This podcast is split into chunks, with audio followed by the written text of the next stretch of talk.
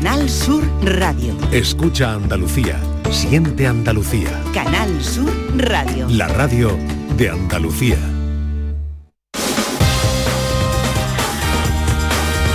En Canal Sur Radio, gente de Andalucía, con Pepe La Rosa.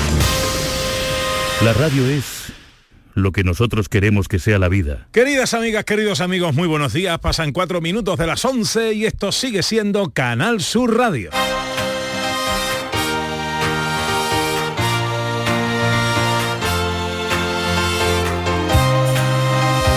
En Canal Sur Radio, gente de Andalucía, con Pepe La Rosa.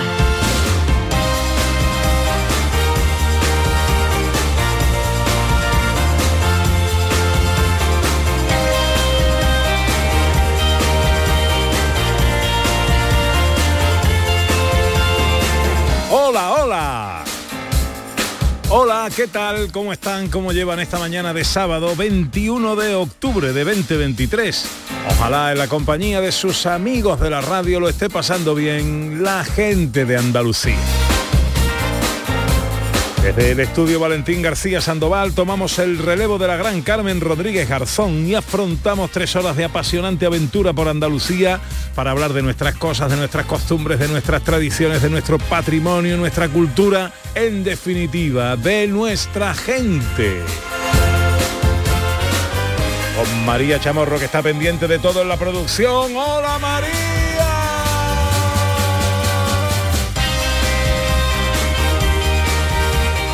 Con el gran Pedro Progresivo Man Moreno en los botones. Ahí el hombre entrenando su gafa progresiva y tratando de adaptarse al entorno.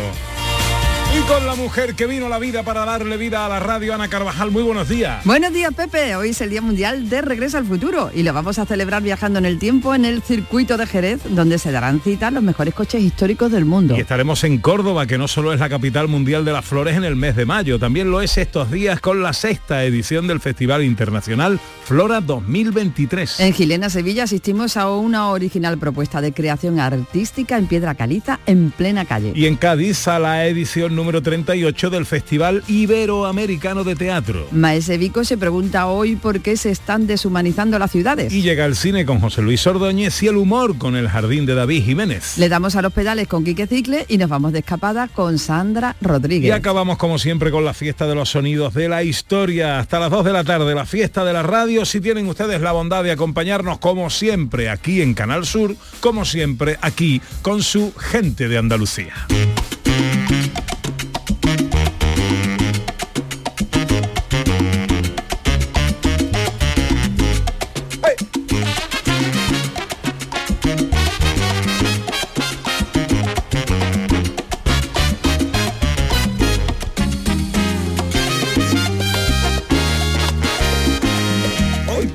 Ser un gran día. Hoy puede ser un gran día para hablar de filosofía, para pensar, para preguntarnos el porqué de las cosas con Maese Vico. Buenos días, Maese. Muy buenos días, don Pepe, Ana, María, Pedro y todo el que esté escuchando y se sienta aludido. Y al que no, también. También. Hoy nos preguntamos por qué se están deshumanizando las ciudades. ¿Por qué ya no sonreímos tanto? ¿Por qué ya no nos saludamos? ¿Por qué nos estamos volviendo tan, tan ciesos, no? Qué, gana, qué gana de darle una colleja a un tío te entra cuando te cruzas con él, aunque no lo conozcas de nada, y le dices buenos días y el gallo no contesta. Eso te pone una mala leche, pero, pero vamos, te pone a 100, sobre todo si eres un tío educado. Pues está ganando él, que lo sepáis. Sí, sí, claro. ¿Por qué os tiene que cambiar el paso? El cam- si no le podéis cambiar No, no, el paso a él, si que no- no, lo cambie él No, a vosotros. Si no te cambia el paso, pero te entran ganas de darte la vuelta y decir que yo a ti qué te pasa. Bueno, ¿No? pero déjalo, tú has Car- hecho lo que querías hacer. Ana- Dar los buenos Ana días y Carvajal, sonreír. te voy a Pues explicar que haga una lo que cosa- Te voy a quiera. explicar una cosa muy con nuestras palabras. Yo no me enfado, pero me da coraje. Bueno, pues está ganando él. Bueno, pues eso nos preguntamos hoy. Hoy vamos a darle una vueltecita a ese tema, a ver qué tal, a ver qué sacamos.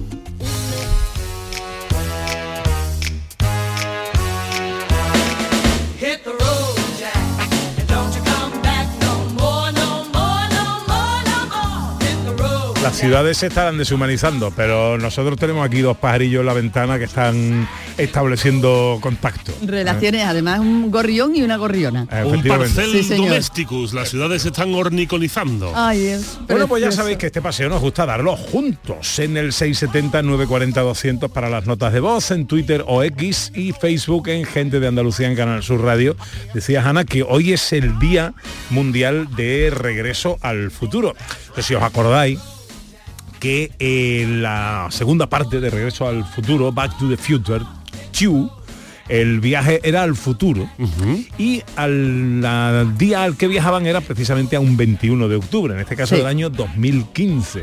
Recordad que este... Nos hemos saltado ya al futuro. Nos hemos saltado más que el futuro. bueno, es muy, es muy curioso, esto luego lo comentaremos con José Luis Ordóñez, es muy curioso porque en la película, que es de 1989 creo, eh, el 2015 que se dibujaba, íbamos todos con coches aéreos, botines que nos hacían flotar, patinetes eh, que volaban y, Y aquí estamos todavía tirándonos las piedras a la cabeza. y que to- todavía sin cobertura en los móviles. Sí, o sea que- señor. Era un futuro muy idealizado el de Robert Zemeckis, pero no, no dejaba de estar chulo, la verdad. Hombre, Eh, estaba muy chulo. Eh, eh. Sí, pero igual se tenía que haber ido un poquito más lejos. bueno, la pregunta entonces, ¿cuál es? O nosotros irnos más cerca. O nosotros más cerca. La pregunta entonces, si tuviéramos esa posibilidad de regresar al futuro, o sea, de regresar, de viajar, ¿a dónde iríamos y qué haríamos? ¿A cuándo? ¿Qué haríamos? ¿Cuándo? ¿A cuándo y qué haríamos? Ajá, vale. Vale, tú, eh, tú, por ejemplo, Vico. Eso es un preguntón, ¿eh? Eso, preguntón. eso es un Sí. preguntón, porque mira, tengo la posibilidad de quedarme con la primera película y entonces yo me iría sin dudar a duro, a- me iría al puerto del Pireo en Atenas en el año 360 antes de Jesucristo porque me muero por verle la cara a Sócrates, que yo creo que nos tenemos que parecer en algo. Y también me muero por ver qué es lo que pasaba cuando este tío llegaba tarde a casa, porque dicen de su mujer Jantipa que tenía mucha mala hostia y que se lo caneaba. Entonces yo eso quiero ver si es verdad, porque quiero ver cómo los El nombre, filósofos- el nombre le pega, ¿eh? Hombre, Jantipa. Le, le pega Yo, al quiero- personaje. yo, quiero- yo estoy seguro que todos los filósofos tenemos una mujer por detrás muchísimo más fuerte y más voluntariosa que nosotros que nos pone maruja de que- que- exacto que nos mete que nos mete en vereda y yo eso quiero verlo ¿sabes? Yo viajaría, viajaría a- al, al día en el que el gacho que inventó meterle guisante a la ensaladilla eh, eh, hizo la primera prueba. Para quitarle la idea de alguna manera, ¿sabes? para decirle mira para allá mira para allá y quitarle no, los no. guisantes Pepito, qué fijación con el guisante, eres peor que la eh, princesa del Una- pero una cosa tan rica como una ensaladilla. Pero si está muy buena con su- guisante. Sus patatitas, con su, Uh, sigue, con su sigue, mayonesa, sigue. su, su- Sú- súbete, súbete, eh, sigue, su sigue. zanahoria, Su pico, su pico. bueno, sus piquitos para empujar, su- en fin, Uf, sus cositas. uh, uh. Y ahora le va a meter guisante, hombre. Bueno, ¿y tú, Ana? Oye, a mí me gustaría mucho estar en la época bohemia, la época de efervescencia artística en París. Toda la época de los grandes pintores. quieres ver a Toulouse-Lautrec bueno, tú lo me que quieres darle a la senta tú quieres ver todo, sea, todo ese rollo Sí, ver todo ese ambiente y verlo, entrar en los talleres, estar con las musas. Tiremos de creatividad, ¿eh? queridos oyentes, y tiremos de simpatía ¿eh? y de buen humor. No, Sí. no, no nos vayamos al drama porque no estamos para eso. Eh, 670, 940, 200 para las notas de voz. 11 y 12 arrancamos. Tienes que escuchar gente de Andalucía los fines de semana. Pepe da Rosa con su compiana los tienes en Canal Sur. Al comenzar la mañana, siempre con alegría para contarte las cosas de Andalucía, de Andalucía. Aquadeus, ahora más cerca de ti, procedente del manantial Sierra Nevada, un agua excepcional en sabor, de mineralización débil que nace en tu región. Aquadeus Sierra Nevada es ideal para hidratar a toda la familia y no olvides tirar tu botella al contenedor amarillo. Aquadeus, fuente de vida, ahora también en Andalucía. Pues siempre lo he dicho, ¿no? Antes de morirme me gustaría ganar algo también con, con mi equipo del alma, que, que es el Sevilla Fútbol Club. Este sábado, 18 años después, Sergio Ramos se mide al Real Madrid con la camiseta del Sevilla. Sevilla, Real Madrid, desde el Sánchez Pizjuán. Y también en Primera División, Getafe Betis. Este sábado, además, en Primera Federación, vamos a prestar atención especial al Málaga, Castilla, en el Estadio de la Rosaleda. Vívelo todo desde las 3 de la tarde en la gran jugada de Canal Canal Sur Radio con Jesús Márquez. Contigo somos más Canal Sur Radio. Contigo somos más Andalucía. En Canal Sur Radio, gente de Andalucía con Pepe da Rosa. 13 minutos pasan de las 11 de la mañana de este sábado 21 de octubre que se presenta en Andalucía con los cielos con algunas nubes. Esta nubosidad va a aumentar a lo largo del día y puede que llueva algo, aunque no es muy probable, en el extremo occidental. Las temperaturas, eh, bajonazo eh, importante, 23 grados. 23 grados. Tenemos que hablar un día del otoño y de los las cosas estas. Bueno, 23 de, grados de máxima en Málaga vamos a tener, 22 en Cádiz, Huelva y Sevilla, 21 en Almería y Córdoba y tan solo 19 en Granada y Jaén. Hoy arranca nuestro paseo, mira, viajando en el tiempo también.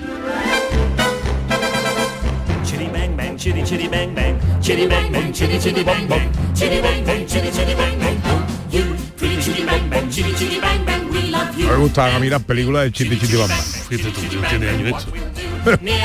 Bueno, pues años tiene esto y años tienen los vehículos que van a participar en el Jerez Historic Festival.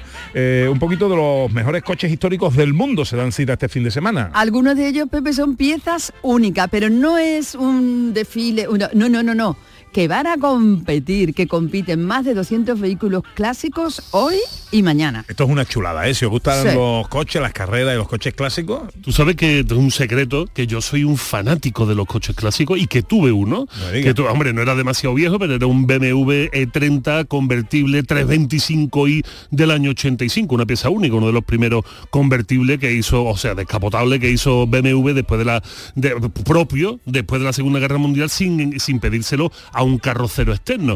Yo tenía ese coche y soy un fanático de esto, qué locura que no esté yo allí ando loco detrás de un Meari. ¿Te acuerdas de los Meari, los Citroën Meari? Eh, pues ando loco detrás de uno. Estoy haciendo llamamiento público al que lo tenga. Al que lo tenga y, para mí. Eh, hombre, previo pago, lógicamente. Obvio, obviamente. Alguien me lo quiere regalar, magnífico. Pero eh, pero no los encuentro. Y algunos que encuentro están carísimos. muy cotizados. se están cotizando los coches, que ya no son coches viejos, que son coches clásicos, que es otro rollo. Y que sí, que eso sale tela de caro, pero es muy satisfactorio. Bueno, déjame que salude a Jesús, ¿cómo qué? Como yo digo, que los coches como yo. Que, salen caros, pero eres muy satisfactoria, Ana Carvajal. No, hombre, no, que me voy revalorizando. estáis metiendo en un lío los dos. Jesús Pozo es el director del Jerez Historic Festival. mira, mira, ruido ahí de motores. Hola Jesús, buenos días. Hola, buenos días. ¿Qué tal, hombre? Encantado de saludarte. Pues aquí estamos, ya con esto en marcha, el Jerez Historic Festival, el Festival Histórico de Jerez. Bueno, bueno, eh, eh, tenemos aquí un programazo para el fin de semana. Ahora mismo, ¿en qué estamos? Pues mira, ahora mismo estamos con entrenamientos de la Fórmula 1 anterior al año 66, esto que veis son los Fórmula 1 rodando, los vehículos con los que compitieron pues Stirling Moss, uh, Jim Clark, este tipo de gente, así que no nos suena. Los grandes pilotos de la Fórmula 1 compitieron con estos vehículos. Eso en la pista, aquí enfrente de mí en el Pado, pues acaba de llegar el Club Ferrari Mm, eh, de Andalucía y hay un montón de Ferraris aquí, hay un montón de coches clásicos de otras marcas, ya está la pista de coches de pedales para los más pequeños en marcha, veo que el circo están preparando el espectáculo circense y la gente que hace los bailes de salón, la orquesta ya está ahí, van a empezar a tocar para mover el esqueleto, como se decía antes. Bueno, bueno, no falta de nada, vaya, no falta de nada, la emoción de la competición, la diversión de la música, los pequeños que también tienen su parte y un montón de actividades paralelas a la, vez que las carreras, que las carreras, ¿cómo se eh, dividen? ¿Cuál es eh, la manera de organizar las distintas mangas, las distintas competiciones? Pues mira, tenemos siete pruebas, todas son pruebas oficiales, o sea, esto no es, diríamos así, una pachanga, es competición oficial, con la Federación Española de Automovilismo, la FIA detrás de todo esto, o sea que son, el, que gana aquí salen los libros, ¿vale? este se queda ya como, como que ha ganado en el Jerez Historic Festival del año 2023 la categoría tal. Entonces tenemos siete pruebas, en la Fórmula 1 Pre-65, como digo, que tiene una parrilla, 35 coches van a salir a la carrera, que una es hoy y otra será mañana.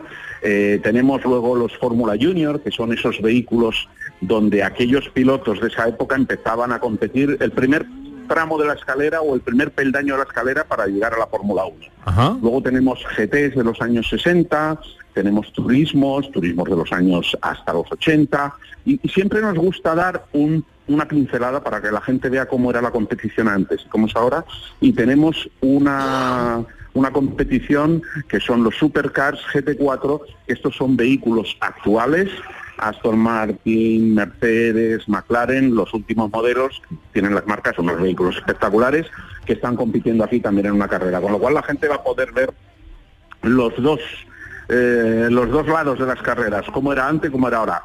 Luego, nosotros, como esto se llama festival, por eso le pusimos el nombre, eh, al final es como un festival de cine, un festival de música. Hay un programa de carreras para el aficionado imbatible, pero también tenemos el festival en el paddock para que te puedas venir con tus hijos, con tus amigos, con tu chica. A, a gente que igual no le gusta el motor y que si les traes a un evento solo de carreras, pues te dejan de hablar una semana. Cuando te vas de aquí ya te han torcido el morro y una semana para recuperarlo.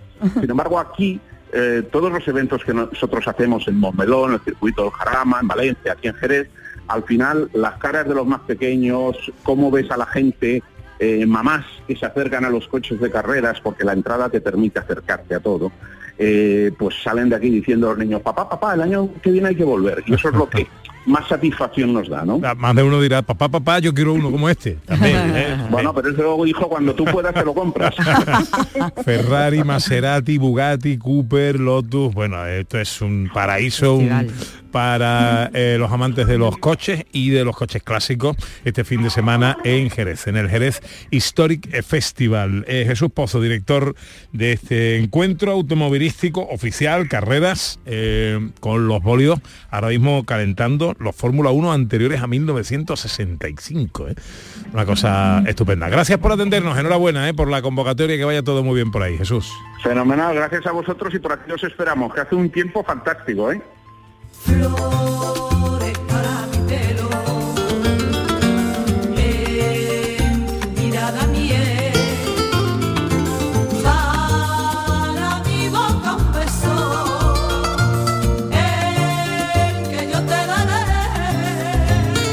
De Jerez nos vamos a Córdoba, la capital mundial del mes de mayo y de las flores, pero también en octubre eh, con eh, Flora eh, Córdoba 2023. Así es, Pepe Flora, el Festival Internacional de Arte Floral más importante del mundo, es como los Oscar de las flores y que parece que también tiene un poder de convocatoria sobre la lluvia que impresionante ya en cada edición y le ha dado más de una preocupación en esta edición, pero ahí está, ya todas las flores brotando y a disfrutarla este fin de semana. Emilio Ruiz Mateo es el director artístico de Flora eh, Córdoba 2023. Hola Emilio, muy buenos días. Hola, muy buenos días. ¿Qué tal, hombre? Encantado de saludarte. ¿Cómo estamos? Pues bien, bien. Imagínate, contentísimo, ¿no? De haber podido empezar ya el festival ayer. Aunque bueno, el lunes ya empezaba realmente, ¿no? Ya había actividades, pero ayer fue cuando ya se inauguraron las instalaciones, ¿no? Que digamos que son como la estrella. Nunca, nunca llueve a gusto de todos, eh, dice el refrán, y a punto Sí. de jugar una mala pasada, la- las lluvias en este caso, a este festival, ¿no? Sí, lo que pasa es que claro, nosotros como somos un festival de botánica y de flores, a nosotros la lluvia Encantado. de primera siempre nos pone de buen humor. Eso es inevitable. Nosotros la lluvia nos gusta. Pero claro, el día justo antes de la inauguración, ya no solo la lluvia, sino el viento a 90 kilómetros por hora en Córdoba es una cosa que no nos pasa mucho. Entonces, claro, fue, uf, fue bastante de vértigo, bastante de vértigo. Claro, porque Pero- sobre todo porque las instalaciones ya estaban, eh, ya estaban preparadas, ya estaba todo y claro, podía ser un poco preocupante. Pero bueno, se ha salvado todo, no ha habido ningún problema, se ha inaugurado perfectamente, un pelín más tarde nada más y ya Sí, estamos todos horas, disfrutando, ¿no? De, ya podemos Eso. disfrutar. Eso es, eso es. Ha pasado lo que no había pasado nunca, creo, o va a ser gracia, pero es que literalmente hubo flores que salieron volando. O sea, nunca habíamos, se nos habían marchitado, se nos habían estropeado, pero volando no habían salido nunca. Pero bueno, también tenemos artistas que son de un nivel alto que saben arreglar las cosas de cualquier manera y al final el resultado sigue siendo espectacular. O sea, nadie se da cuenta de nada, de nada. O sea, está perfecto. Pues Emilio, cuéntanos eh, ya hoy, después de la inauguración de ayer, de verdad, cómo podemos disfrutar de Flora, qué es exactamente Flora, para todo aquel que no la conozca y cómo podemos disfrutarla. Vale, Flora es realmente una muestra de arte floral contemporáneo, única en el mundo, porque es así, o sea, los primeros años a lo mejor lo decíamos un poco con la boca pequeña, pero con el paso de los años, al ir trayendo realmente a los número uno del mundo y todo corroborar que realmente no hay un festival así en otro sitio del mundo, pues ya es como que lo tenemos muy, muy a gala, ¿no? Realmente lo que hacemos es una, una mirada contemporánea a los patios de Córdoba. O sea, Córdoba, pues aparte de la mezquita, su otro gran foco ¿no? de, patrimonio y de interés turístico son los patios, como sabemos. Esto es otro tipo de formato, claro, esto es un, actuar en un patio, en un patio, digamos, institu- institucional, o con más, digamos, con más importancia a nivel arquitectónico, ¿no? No un patio popular, pero a reinterpretarlo con la mirada de artistas que se dedican a eso, a crear instalaciones con flores. Entonces, lo que hacemos es invitamos a artistas de todo el mundo y durante seis días esas instalaciones están abiertas de manera totalmente gratuita, desde las 11 de la mañana hasta las 8 de la tarde, para que la gente los descubra. ¿Cuántos Y luego patios son? Son cinco, cinco patios, sí. Y hay el primer premio que son 25.000 euros, que es el premio más alto que se da en el mundo de las flores en el mundo, y segundo, un segundo premio de 10.000. Esos son los premios que, claro, No, también los premios, ¿eh? Sí, no hay, no hay, no hay otro premio más alto en, Ujú. en- en flores en el mundo. Que Acceso más que- libre y gratuito, entiendo. Sí, totalmente, totalmente. Igual las actividades paralelas. Tenemos este año 40 actividades paralelas y 60 visitas guiadas, excepto, mm, ahí de cabeza, no, creo que son dos actividades en las que hay una entrada a la que hubiera, esperamos que son mm, prácticamente todas gratuitas y todas abiertas a- al público. Es Mm. una fiesta en la que de repente durante 10 días en Córdoba, que estamos acostumbrados ¿no? a hablar de flores, ya no solo se habla de flores, ¿no? se habla de botánica, se habla de danza contemporánea mezclada con flores, se habla de pensamiento, el martes viene un filósofo que es Mike- Michael Marder, que es como el gurú de todo este tema del pensamiento vegetal, o sea, es como convertir a la ciudad en el foco del, del arte y de la botánica en el mundo. Bueno, un impacto además eh, de casi 200.000 visitas el año pasado, con el impacto económico que se supone en la capital. Tenemos además ganador ya, ¿no? Ya Tenemos sal- ganador. Sí, sí, sí, sí, sí, que eso es una cosa muy que llevamos muy a gala el secreto porque no lo sabe nadie nada más que el jurado y bueno, dos personas, ¿no? En el festival. Es como, y sí, sí, ayer ya lo notificamos, fue la entrega de premios, que también es un evento muy bonito, y el ganador fue Tadao Cern, es una- un artista de Lituania, que aunque Lituania no es que sea un país que se le conozca por la escena artística, de, tiene un, de repente surgen personajes como él. Él es un artista muy conocido de instalaciones, no ya solo de tema floral, sino de instalación artística, que ha tenido varias de ellas que son muy, muy icónicas. Y bueno, le invitamos en su día a venir al festival, dijo que sí, fue una gran alegría. Y él ha hecho una instalación en el Museo Arqueológico, es muy, muy particular porque son 20.000 claveles y crisantemos blancos que están eh, sumergidos en una alberca del Museo Arqueológico que tiene agua negra con tintes naturales. Entonces, los propios tintes son los que han tintado parte de los claveles. Entonces hay ahí como una, como si una instalación como que va cambiando porque se va tintando de negro. Y el, y el segundo premio son Flow Garden, que son artistas rusos. Este año se nos han ido todos los premios como para allá, como para el este, muy al este, muy al, Sí, sí, al sí, noreste. Bueno, y estos artistas son muy jóvenes y están como emocionadísimos. Hasta el 26 de octubre el Festival Flora 2023 se celebra en Córdoba. Eh, Emilio Ruiz Mateo es el director artístico de Flora. Te quiero agradecer que hayas querido atendernos y que nada, que siga todo muy bien hasta el 26. Vale, pues muchísimas gracias y Un visitar a todo el abrazo. mundo. Un abrazo muy fuerte, amigo. Chao. Adiós. Que tengo un amor en La Habana y el otro en Andalucía. No te he visto yo a ti, tierra mía, más cerca que la mañana que apareció en mi ventana. De La Habana colonial, tu Cádiz la catedral, la viña y el mentidero. Y verán que no exagero, si al cantar la habanera repito, La Habana Volvemos a Cádiz, ahora a la capital, porque eh, se celebra la 38 octava edición del Festival Iberoamericano de Teatro de Cádiz. Y que tengo entendido, te- tenía que haber sido inaugurado ayer, pero tengo entendido que también por mor de la climatología va a ser inaugurado precisamente hoy, un festival que nos une, un festival que nos muestra, nos divierte, nos hace pensar, nos alimenta el espíritu crítico, vamos, más que recomendable, con más de 25 espectáculos. Isa Aguilar es su directora. Hola Isa, muy buenos días. Hola Isa. Hola, eh, me llamo Isla, perdonadme Ah, que os lo diga. Que no hemos comido la L. Isla Aguilar. Isla, No Isla, os habéis comido la L, que no pasa nada. Hola, ¿qué tal? ¿Cómo estáis? Buenos días. Isla, qué nombre más bonito, ¿eh? Por cierto. Es imperdonable habernos equivocado. Por eso, por eso lo reivindico. Muchísimas gracias. Un nombre precioso. Bueno, oye, Isla, cuando algo celebra 38 ediciones es que está ya eh, más que asentado y metido en la piel de la cultura de una ciudad como Cádiz, ¿no? Totalmente. Son casi cuatro décadas con, con, mucha gente que me ha predecedido y que, y que realmente han estado poquito a poco construyendo un festival que efectivamente está en el ADN y en la identidad gaditana, sí. Isla, inauguramos hoy definitivamente. Eh, Sí, sí, sí, se inaugura. De hecho, ya han empezado a pasar las primeras, las primeras obras. Esta mañana en el, en el Castillo de Santa Catalina, una obra para público infantil de antiprincesas con Clarice Lispector. Y esta noche en el Teatro de la Tía Norica con The Disappearing Act de Jinka S. Grace, que es una bailadora flamenca de origen afrodescendiente. Esta noche arrancamos ya a toda mecha, sí. Después de la tempestad viene la calma, efectivamente.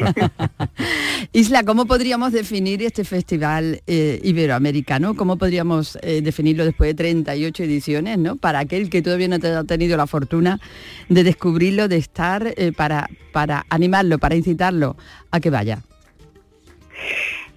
Pues como bien decís al principio, es un festival que, que, de lo que se trata es a través de esas 25 propuestas que hay en la programación, eh, presentar eh, distintos lenguajes, distintas poéticas eh, que nos acercan a un continente que, a través de las artes escénicas lo podemos, lo podemos conocer y podemos empatizar con, con esas realidades a través del teatro. ¿no? luego también además dentro de, de las artes escénicas hay una diversidad amplísima de lenguajes y también intentamos hacer honor un poco a, ese, a esa diversidad de, territorios, de lenguajes, de poéticas, de temáticas. Y eso yo creo que es una fortuna, acercarse a Cádiz y poder conocer desde la butaca de un teatro, pero también a través de sus calles o de sus espacios emblemáticos, como pueda ser la Caleta o como pueda ser el, el mercado de la ciudad, el mercado central de Abastos, tener la oportunidad de ver artes escénicas pero además conocer la ciudad, conocer otras otras realidades de, del continente latinoamericano, sí. Uh -huh. Son 25 espectáculos, cinco de ellos dentro de la programación del eh, Gran Teatro Falla. Hasta el 5 de noviembre estamos con el FIT, ¿verdad? Sí, eh, de hecho yo os animo a que si hay gente que quiera venir a conocer eh, a conocer la programación, que se metan en, en nuestra página web, .org, donde Cádiz. aparece toda la programación. Uh -huh. de Cádiz, todo junto. Uh -huh.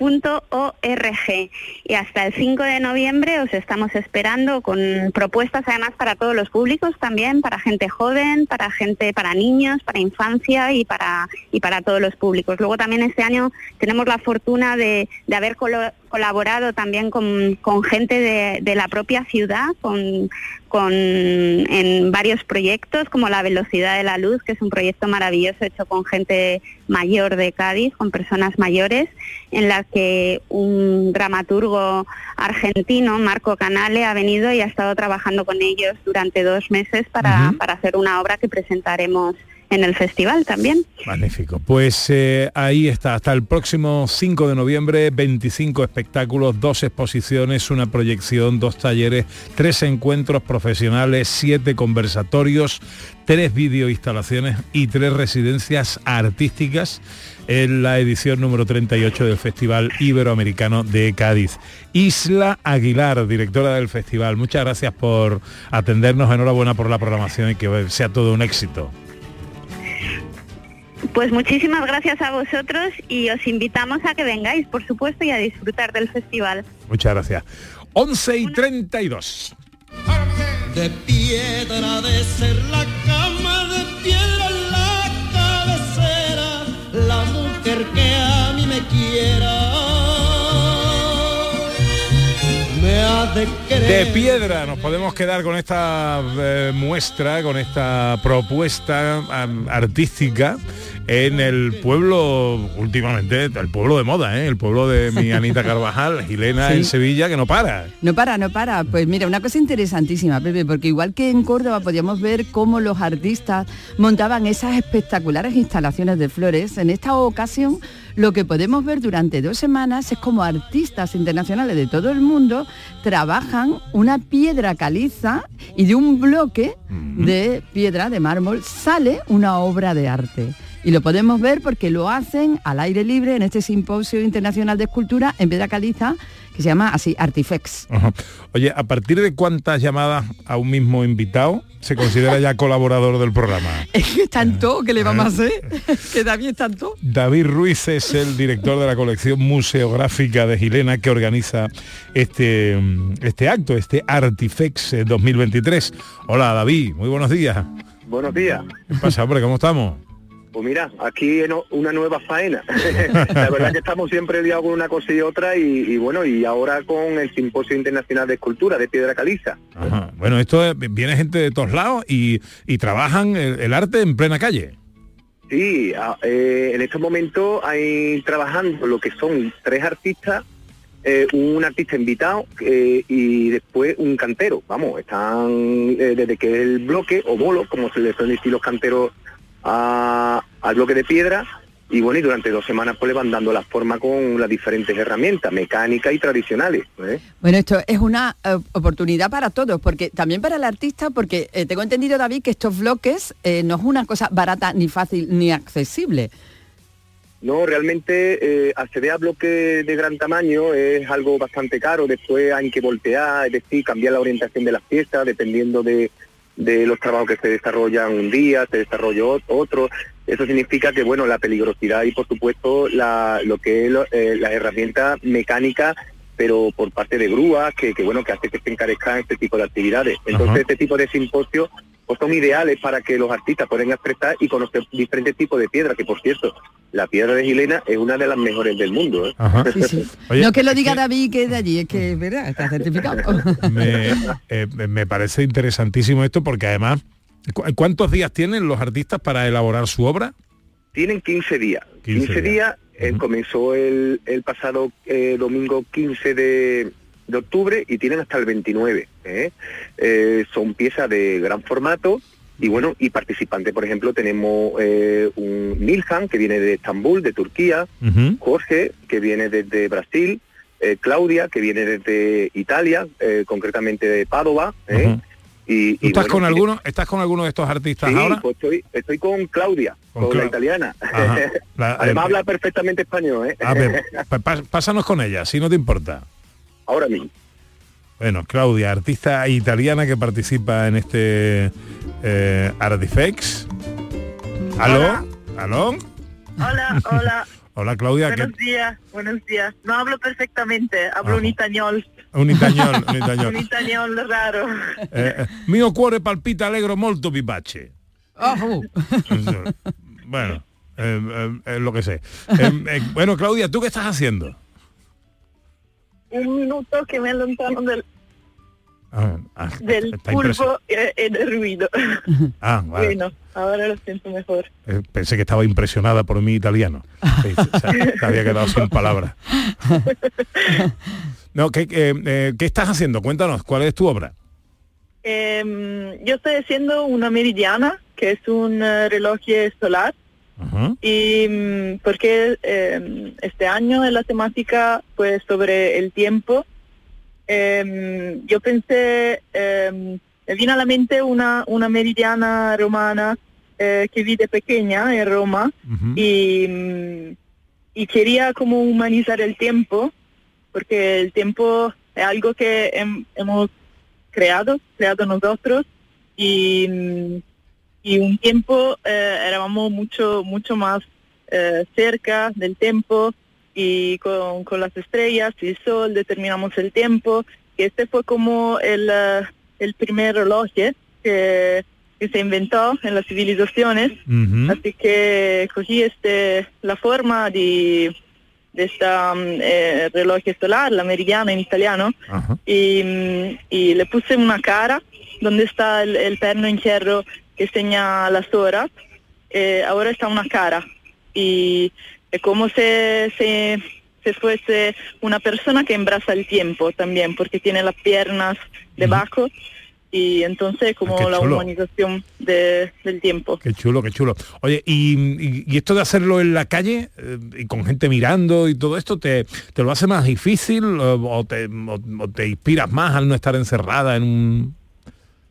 No, no, no, eh, mucho mejor así, ¿Sí? porque sí, porque hay relaciones con la gente y viene mucha gente a ver, eh, también los canteros sobre todo, y, y bueno, hay, mm, hay relaciones, hay puede, puedes hablar del trabajo, de, eh, de tus obras y Qué bien, qué bien. la verdad qué es que mucho más mejor así que, que sola en tu, en tu taller. Bueno, Claudia, muchas gracias por atendernos. ¿eh? Te dejamos que sigas ahí trabajando. Pásame con David si no te importa. Gracias. Un Gracias beso, un beso muy fuerte. Claudia es eh, de Verona, ¿no? De Padua, de Ah, Padua. de Padua, de Padua. Eh, no sé si recuperamos a David. Hola, David. Sí. Estás por ahí, Sí, ¿no? sí. Sí, estoy por aquí. Nada, nada. Bueno, tú, eh, eh, eh, cada uno elige, cada artista elige la obra que quiere hacer, me imagino, claro. Bueno, se le da una temática, en este caso se le dio la temática de la máquina del tiempo, que, bueno, que es el discurso de antropología sociocultural que tiene la colección museográfica. Y bueno, ellos mandaron una serie de proyectos, mandaron eh, 108 artistas de 34 países diferentes, vamos, mandaron desde incluso Nueva Zelanda, de los que hemos eh, sorprendido, de, de la infinidad de lugares que, que mandaron proyectos. Entonces eh, se seleccionan, se seleccionan tres que son los tres participantes, y después, bueno, por ejemplo, en el caso de Liu, que es una muestra china de, de escultura china, que es un artista invitado, ¿eh? más, más bien es de exhibición. Y, y son acogidos en las casas del pueblo, ¿eh? Ahí están Sí. conviviendo con, con la gente de Gilena. Exactamente, viven con la gente de Gilena, comen con la gente de Gilena, muchas veces conviven con los propios canteros, eh, a- eh, hace mucha convivencia de sobremesa y bueno, realmente es una actividad también de convivencia porque al fin y al cabo es un simposio y lo que se, lo que consiste es aprender uno de otro y sobre todo vivir y, y- y conocer las formas de vivir. Bueno, pues hasta el 29 de octubre, empezó el día 15, eh, a distintas, eh, eh, por las distintas ediciones anteriores han pasado gente de toda España, de Japón, de Macedonia, Serbia, Turquía, Argentina, Gales, Italia, en fin, eh, ya las obras están más o menos Orientadas, eh, orientadas. orientadas y pasearse por Hilena ahora mismo en Sevilla es pasearse por un museo eh, al aire libre de esculturas que se están haciendo y que las estamos viendo a tiempo real. Así que me parece una cosa chulísima. David, eh, querido, te mando un abrazo enorme, muchas gracias. O gracias a, vosotros a vosotros, una, una- un abrazo fuerte. Que vaya todo bien, amigo. Tropecé de nuevo y con la misma piedra. Está muy bien porque además tienen talleres para niños, para involucrarlo también en este arte, porque pues, un arte es... Y que viene muy bien el viaje en el tiempo como temática Sí, de este Artifex, hoy que celebramos el Día Mundial de Regreso al Futuro y que con los oyentes estamos eh, trabajando en la idea de viajar al futuro o al pasado. ¿eh? ¿A dónde? ¿A cuándo viajarías? ¿Y para qué? ¿Qué te gustaría hacer? Mira, dice eh, MJ García Notario, dice, pues así de pronto me iría el domingo pasado que estuve en Isla Mágica y me pareció cruzarme con el Gran Vico. Me quedé con la duda de si era él o no, si se atrevió con el jaguar, la caída libre o el pasaje del terror. Pues Era él. Era yo, era yo. Y no me atreví con, con nada. Me atreví con- a, llevar mis mellizas que tienen cuatro años y nos metimos en el pasaje del terror. Nos metimos en el pasaje del... Metí a mis niñas de cuatro años para que se vayan acostumbrando a las cosas de la vida, susto. a los sustos. susto. Y las metí ahí, pero ellas, ellas se montaron en todo lo que su tamaño les permitía y yo muy feliz de verlas disfrutar. Qué yo, bien. yo me acordaba del que inventó el guisante en la ensaladilla y dice Julio Vera, y el que sembró la primera brócoli y Pepe Garros. Oh, pues yo, también. pues yo, a mí me gustan las dos cosas, pues no quiero, que, no quiero que los carguéis. Pues mira, Isabel se transporta de verdad al futuro porque dice mm, eh, que eh, bueno que está muy el otoño está muy presente en Francia donde está ella y que si pudiera viajar al futuro se iría a la próxima noche vieja que la pasará en Sevilla porque dice Olé. que se urge que acabe el 2023 para Venga, cumplir proyectos para el 2024. Paciencia, Isabel. Venga a vernos, Isabel, cuando estés por Claro, aquí. pero paciencia, ¿Eh? no corras tanto, que ya el tiempo corre mucho. Bueno, otro alpargatazo para mi nutricionista, ¿eh? que me, me mete la brócoli en todos lados. Y eso he dicho, si está muy no me meta buena. no me meta brócoli que no me gusta. Pues sí, está muy buena. Pero habrá otras cosas que, que me gusten, ¿no? Vamos. Por ejemplo, chorizo asado. ¿No me puede me- poner un choricito en vez de la brócoli? Me temo que no. Eh, Yo también. Bueno, enseguida el porqué de las cosas con Maese Vico. En cuestión de amores nunca de ganar. En Canal Sur Radio, gente de Andalucía con Pepe da Rosa. Este domingo, después del deporte, llega el humor y la diversión con el show del comandante Lara. Si crees que lo has escuchado todo, tienes que seguir el programa. No te vas a arrepentir. El mundo más absurdo y divertido de Luis Lara, que siempre, siempre te hace reír. Los domingos, a partir de la medianoche, El show del comandante Lara. Contigo somos más Canal Sur Radio. Contigo somos más Andalucía. Estás estupenda. Gracias. Medicina estética en Clínica Doctor Ortiz. ¿Tu hermana y tu hermano también? Ellos cirugía plástica en Clínica Doctor Ortiz. ¿Y el pelo de tu marido? Ah, injertos capilares en Clínica Doctor Ortiz. Ahora en Clínica Doctor Ortiz ampliamos servicios. Ginecología general, funcional y oftalmología. Seguridad, confianza y satisfacción de nuestros clientes. ¿Ya conoces las lavadoras Nevir? Lavadoras de hasta 12 kilos con motor inverter y etiqueta energética clase A. Porque Nevir siempre piensa en el ahorro de la factura de la luz. Con las lavadoras Nevir podrás esterilizar la ropa deportiva y disfrutar de su velocidad de centrifugado y sus tres modos de lavado rápido. Si no la tienes aún, ve ya por tu lavadora Nevir. Hacer ejercicio, comer bien, cuidar nuestra salud mental. Suena fácil, pero ¿por dónde empezamos? En Clínica Luces son expertos en salud física y mental, psicología, fisioterapia, nutrición, psiquiatría. Lo tienen todo. Llamad al 680-648-718 o acercaos a Avenida de Montequinto 10, clínicaluces.com. la jugada de Canal Sur Radio. El pelotazo con Antonio Caamaño. La gran jugada de Canal Sur Radio con Jesús Márquez. Todo el deporte que te interesa está en tu radio. Canal Sur Radio, Sevilla. La radio de Andalucía en Sevilla. Este otoño, únete a la revolución solar con Social Energy. Disfruta de tu instalación llave en mano con grandes descuentos y te regalamos 200 euros en tu batería virtual para que pagues 0 euros en tu factura eléctrica con Quiero Luz. Pide tu cita al 955 44 11 11 o socialenergy.es y aprovecha las subvenciones disponibles. La revolución solar es Social Energy. En Canal Sur Radio, gente de Andalucía con Pepe da Rosa.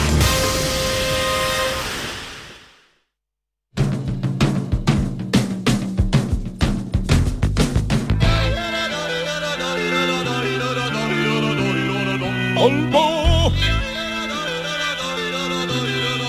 14 para las 12.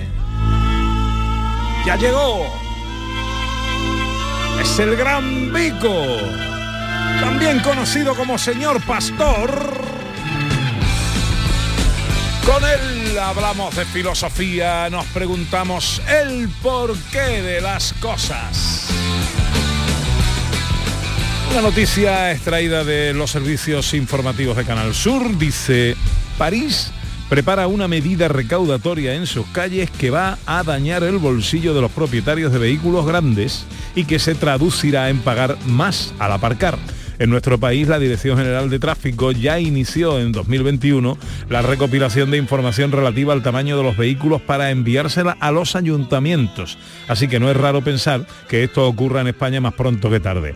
Los sub, los vehículos todo camino, serán uno de los principales damnificados debido a la gran popularización ganada en los últimos años. Todo quedará a expensas de los ayuntamientos.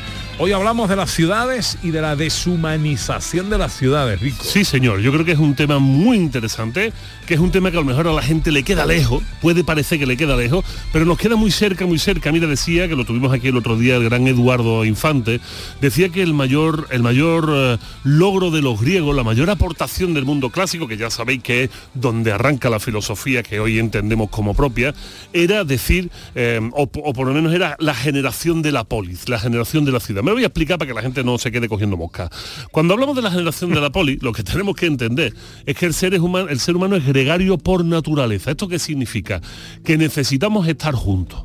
El ser humano sí ha llegado a donde ha llegado, o sea, mm, al borde de la extinción para algunos y para otros a tener teléfonos inteligentes y a teñirse el pelo de colores, si ha llegado donde ha llegado es porque hemos estado conviviendo juntos. Si hemos sobrevivido durante 300.000 años como especie, es porque hemos estado juntos. Si nos hubiésemos dividido, si nos hubiésemos ido como los leones, cada uno por su rincón, nos habríamos extinguido hace 300.000 años. Habríamos durado muy poco, porque como animales, y esto a lo mejor no les gusta a nadie escucharlo, como animales somos una porquería. Somos un animal bastante cutre. De hecho, ahora mismo todo lo que estamos aquí llevamos gafas y pa' cormo progresiva. O sea que no vemos ni de, no vemos, Pedro. no vemos ni de cerca ni de lejos. O sea, tú te imaginas un arcón que no vea ni de cerca ni de lejos, se extingue inmediatamente. futuro, claro. Es una porquería de animal. Nosotros somos una porquería de animal. Pero lo que nos hace fuertes es estar juntos. Y esto los griegos se dieron cuenta. Se dieron cuenta porque ellos se daban cuenta, como todas las sociedades y todos los pueblos y todas las ciudades y todas las tribus, finalmente se reunían entre ellos y la zona más importante de sus ciudades eran las zonas de encuentro, o sea, eran las zonas donde hacer actividad social, eran los templos, era el foro, era el ágora, o sea, todos los lugares comunes. De hecho, si hoy cogemos una máquina del tiempo, ya que estamos hablando de regreso al futuro, que no hace falta, que nada más que lo vamos a coger porque vuela, porque el DeLorean de, de McFly vuela. Nos vamos ahora mismo a la, a la selva del Amazonas, nos vamos a la frontera entre Brasil y Venezuela y nos vamos a ver los Yanomami, que hay por, lo- por ahora dicen la- las cuentas que hay como 30.000 Yanomami todavía viviendo en régimen paleolítico, o sea, no necesitamos una máquina de- del tiempo, sino que todavía hay seres humanos que viven en régimen paleolítico, ellos viven en casas que son casas comunales, son como unos donos muy grandes, son un anillo muy grande con un patio gigante en el centro, y ellos viven alrededor de este patio. O sea, todos viven con todos, todos conviven. Pero si es que nos fuésemos otra vez en el DeLorean a ver a los, a los vikingos, nos daríamos cuenta que allí hace mucho frío, con lo que no hay un patio en el centro porque hace mucho frío. Pero tienen grandes casas comunales, que es donde se reúnen todo el tiempo. Después para dormir y hacer de lo otro, se van a otros sitios más recogidos. Pero el resto del día se la pasan juntos. O sea, los griegos se dieron cuenta que el gran invento de los seres humanos son las ciudades. Las ciudades es el sitio donde podemos vernos, donde podemos encontrarnos, donde tenemos la obligación de progresar juntos, donde dialogamos y desarrollamos la ciencia, la literatura, el teatro, todas estas cosas de las que nos ufanamos como buenos seres humanos, que si el Festival de Teatro de Cádiz, que si el centro de no sé qué, que si las flores, en el fondo no son más que reivindicaciones de los griegos. Los espacios de encuentro de los seres humanos son las ciudades. Sin embargo, llegado el momento en el que las ciudades ya eran demasiado grandes, demasiado grandes, que es a partir de la época medieval, a partir de que las ciudades se hacen demasiado grandes, se empiezan a dividir. Y se dividen en pequeños espacios. Por ejemplo, si nos vamos a una calle, una ciudad medieval, como puede ser Sevilla, vamos a encontrar que tenemos la alfarería, por ejemplo, que es el sitio donde se reunía el gremio de los alfareros. Y así encontraremos hermandades de los panaderos, que es bajo donde las que se reunían, pues todos los panaderos. Y si nos vamos a Vitoria, por ejemplo, veremos que está la calle Cinturero. Y si nos vamos a Granada, la calle Carderería, que es donde se reunían los cardereros. O sea, los gremios medievales se iban reuniendo. Y esto iba haciendo que las ciudades se fueran segmentando según el trabajo. Esto es muy importante. Así que había gente que se quedaba viviendo cerca de los ríos, porque eran estibadores de ríos, cerca de los puertos, porque eran estibadores, y se iban separando. Al, fin, al fin y al cabo se iban separando, pero seguían en grupos. Seguían en grupos, grupos más pequeñitos, pero ¿por qué más pequeñitos? Bueno, pues porque el ser humano no tiene la capacidad de recordar 30.000 personas. Pero sí puede ser capaz, decía un sociólogo llamado Danver, sí puede ser capaz de asociar 3.000 caras. Esto es muy interesante. Pueblos pequeños como pueden ser los molares, que tenemos que de- desde aquí mandar un, un saludo a nuestro amigo Guaje. Nuestro amigo Pero muy grande, un saludo muy Le grande. dije el otro día que se viniera, que un día que se te Sí, lo trajera. sí, y se va a venir, se va a venir. Bueno, pues un saludo de dos litros. Eh, a ver, seguimos. Pueblos como los Molares, todo el mundo sabe. Sin filtrar. Claro, todo el mundo sabe que es de ese pueblo. Porque el que es del pueblo se reconoce, aunque son 3.000 3.000 habitantes, se reconocen. Bueno, pues estos pequeños barrios gremiales se reconocían. Pero llega el Renacimiento. Y en el Renacimiento llega una nueva, una nueva nueva clase social, la burguesía. Y la burguesía hace que se atraigan las empresas, las industrias, los telares, los talleres, y ahí sí que las ciudades se empiezan a polarizar muchísimo más. De hecho, si nos vamos a Huelva tenemos el polo químico. Las palabras nunca son gratuitas. El decir el polo significa que es un sitio separado de los demás, donde no solo hay una industria, sino que alrededor de esas industrias, que eso es algo muy común después al- a la época industrial, se amontonan las casas de la gente que vive ahí. A partir de ese momento... Los barrios de la judería. Correctamente, esos son barrios que se tenían que segmentar pero que mantenían su esencia simplemente por un corporativismo.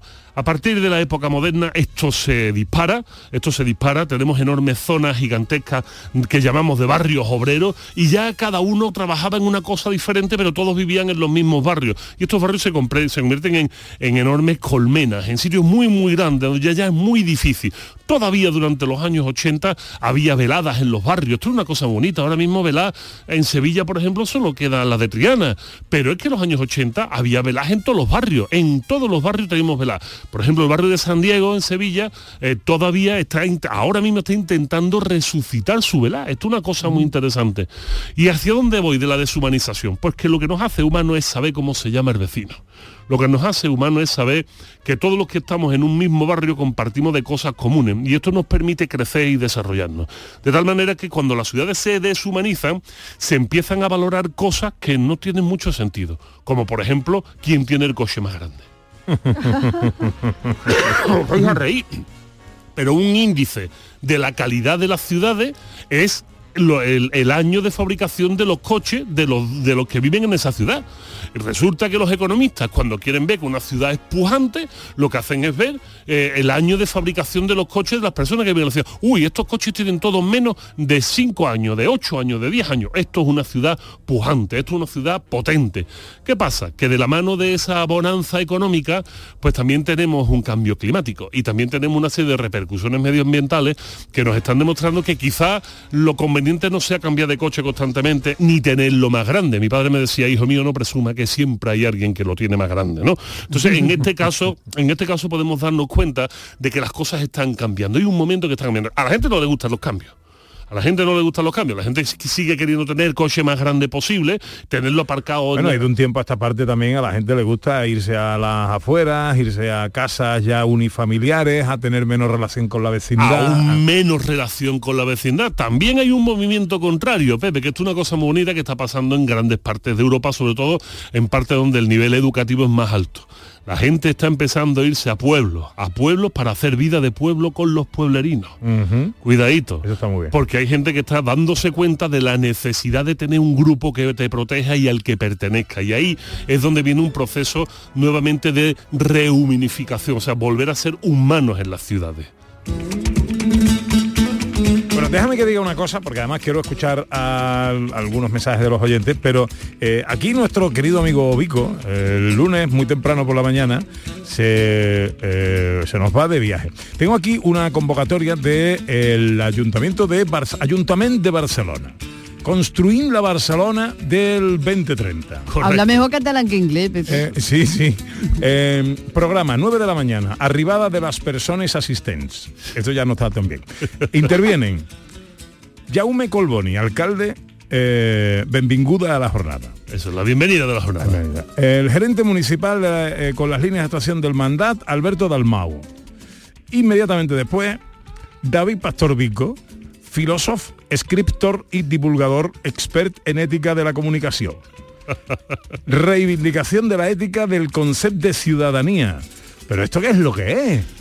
Bueno, pues esto es una de estas cosas que uno hace y que poca gente se entera. Bueno, pues dentro de mis Ah, ya. funciones como filósofo y como divulgador, pues me han invitado al inicio de las actividades del Ayuntamiento de Barcelona, de la nueva corporación municipal, de la mano de- del nuevo alcalde, del alcalde recién electo y con todos los pactos necesarios para poder ser alcalde.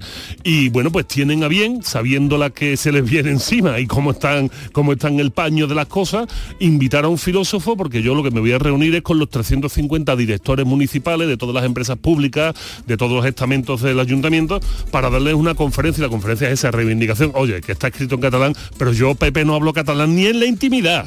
oye, pero escúchame, que tal y como mm, eh, pintan las cosas, habrá filósofos en Cataluña que te hayan llamado a ti. Hombre, a nos llena de orgullo y satisfacción. Yo estoy muy contento de, impartir esta conferencia, esta reivindicación ética del concepto de ciudadanía en Barcelona. Y nada, pues que la cosa cunda, que se expanda y que, y que no solo me llamen de Barcelona. Eh, habrá otros filósofos, pero como nuestro Vico, ninguno. Bueno, eh, después de las 12 eh, vamos a escuchar a los oyentes porque ahora llega la información a Canal Sur Radio. Luego el cine con José Luis Ordóñez, el humor con David Jiménez eh, y los oyentes, por supuesto, en el Día Mundial de Regreso al Futuro.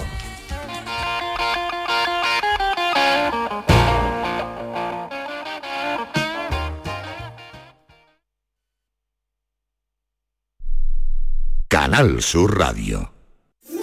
¿Vas a salir en la cabalgata de Reyes? Ven a Juguetes Velando, empresa dedicada exclusivamente a la venta de caramelos, balones y juguetes para cabalgatas de Reyes Magos a precios inmejorables. Llámanos al 622 20 27 81 o ven a visitarnos a nuestra nave en Camas, Polígono Industrial Los Girasoles. Regala ilusión con Juguetes Velando. Apuntarse al gym para ir a las 6 de la mañana es para pensárselo. Pasarse al Seat León híbrido con Seat Flex es tan fácil como posponer la alarma. Ahora en Hispalauto llévate un Seat León híbrido por solo 115 euros al mes con 3 años de mantenimiento y al final decides si lo cambias, lo devuelves o te lo quedas. Consulta condiciones en hispalauto.com.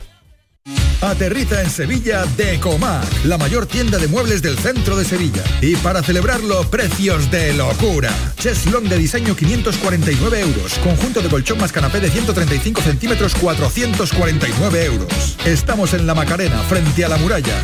Decomac aterriza en Sevilla. Este lunes, a partir de la una de la tarde, llega el análisis de la actualidad en la jugada de Sevilla de Canal Sur Radio. En directo desde el restaurante Nao, cocina de vanguardia en las setas de la Encarnación y terraza en la azotea. Restaurante Nao, en la Plaza de la Encarnación número 5. Vistas espectaculares.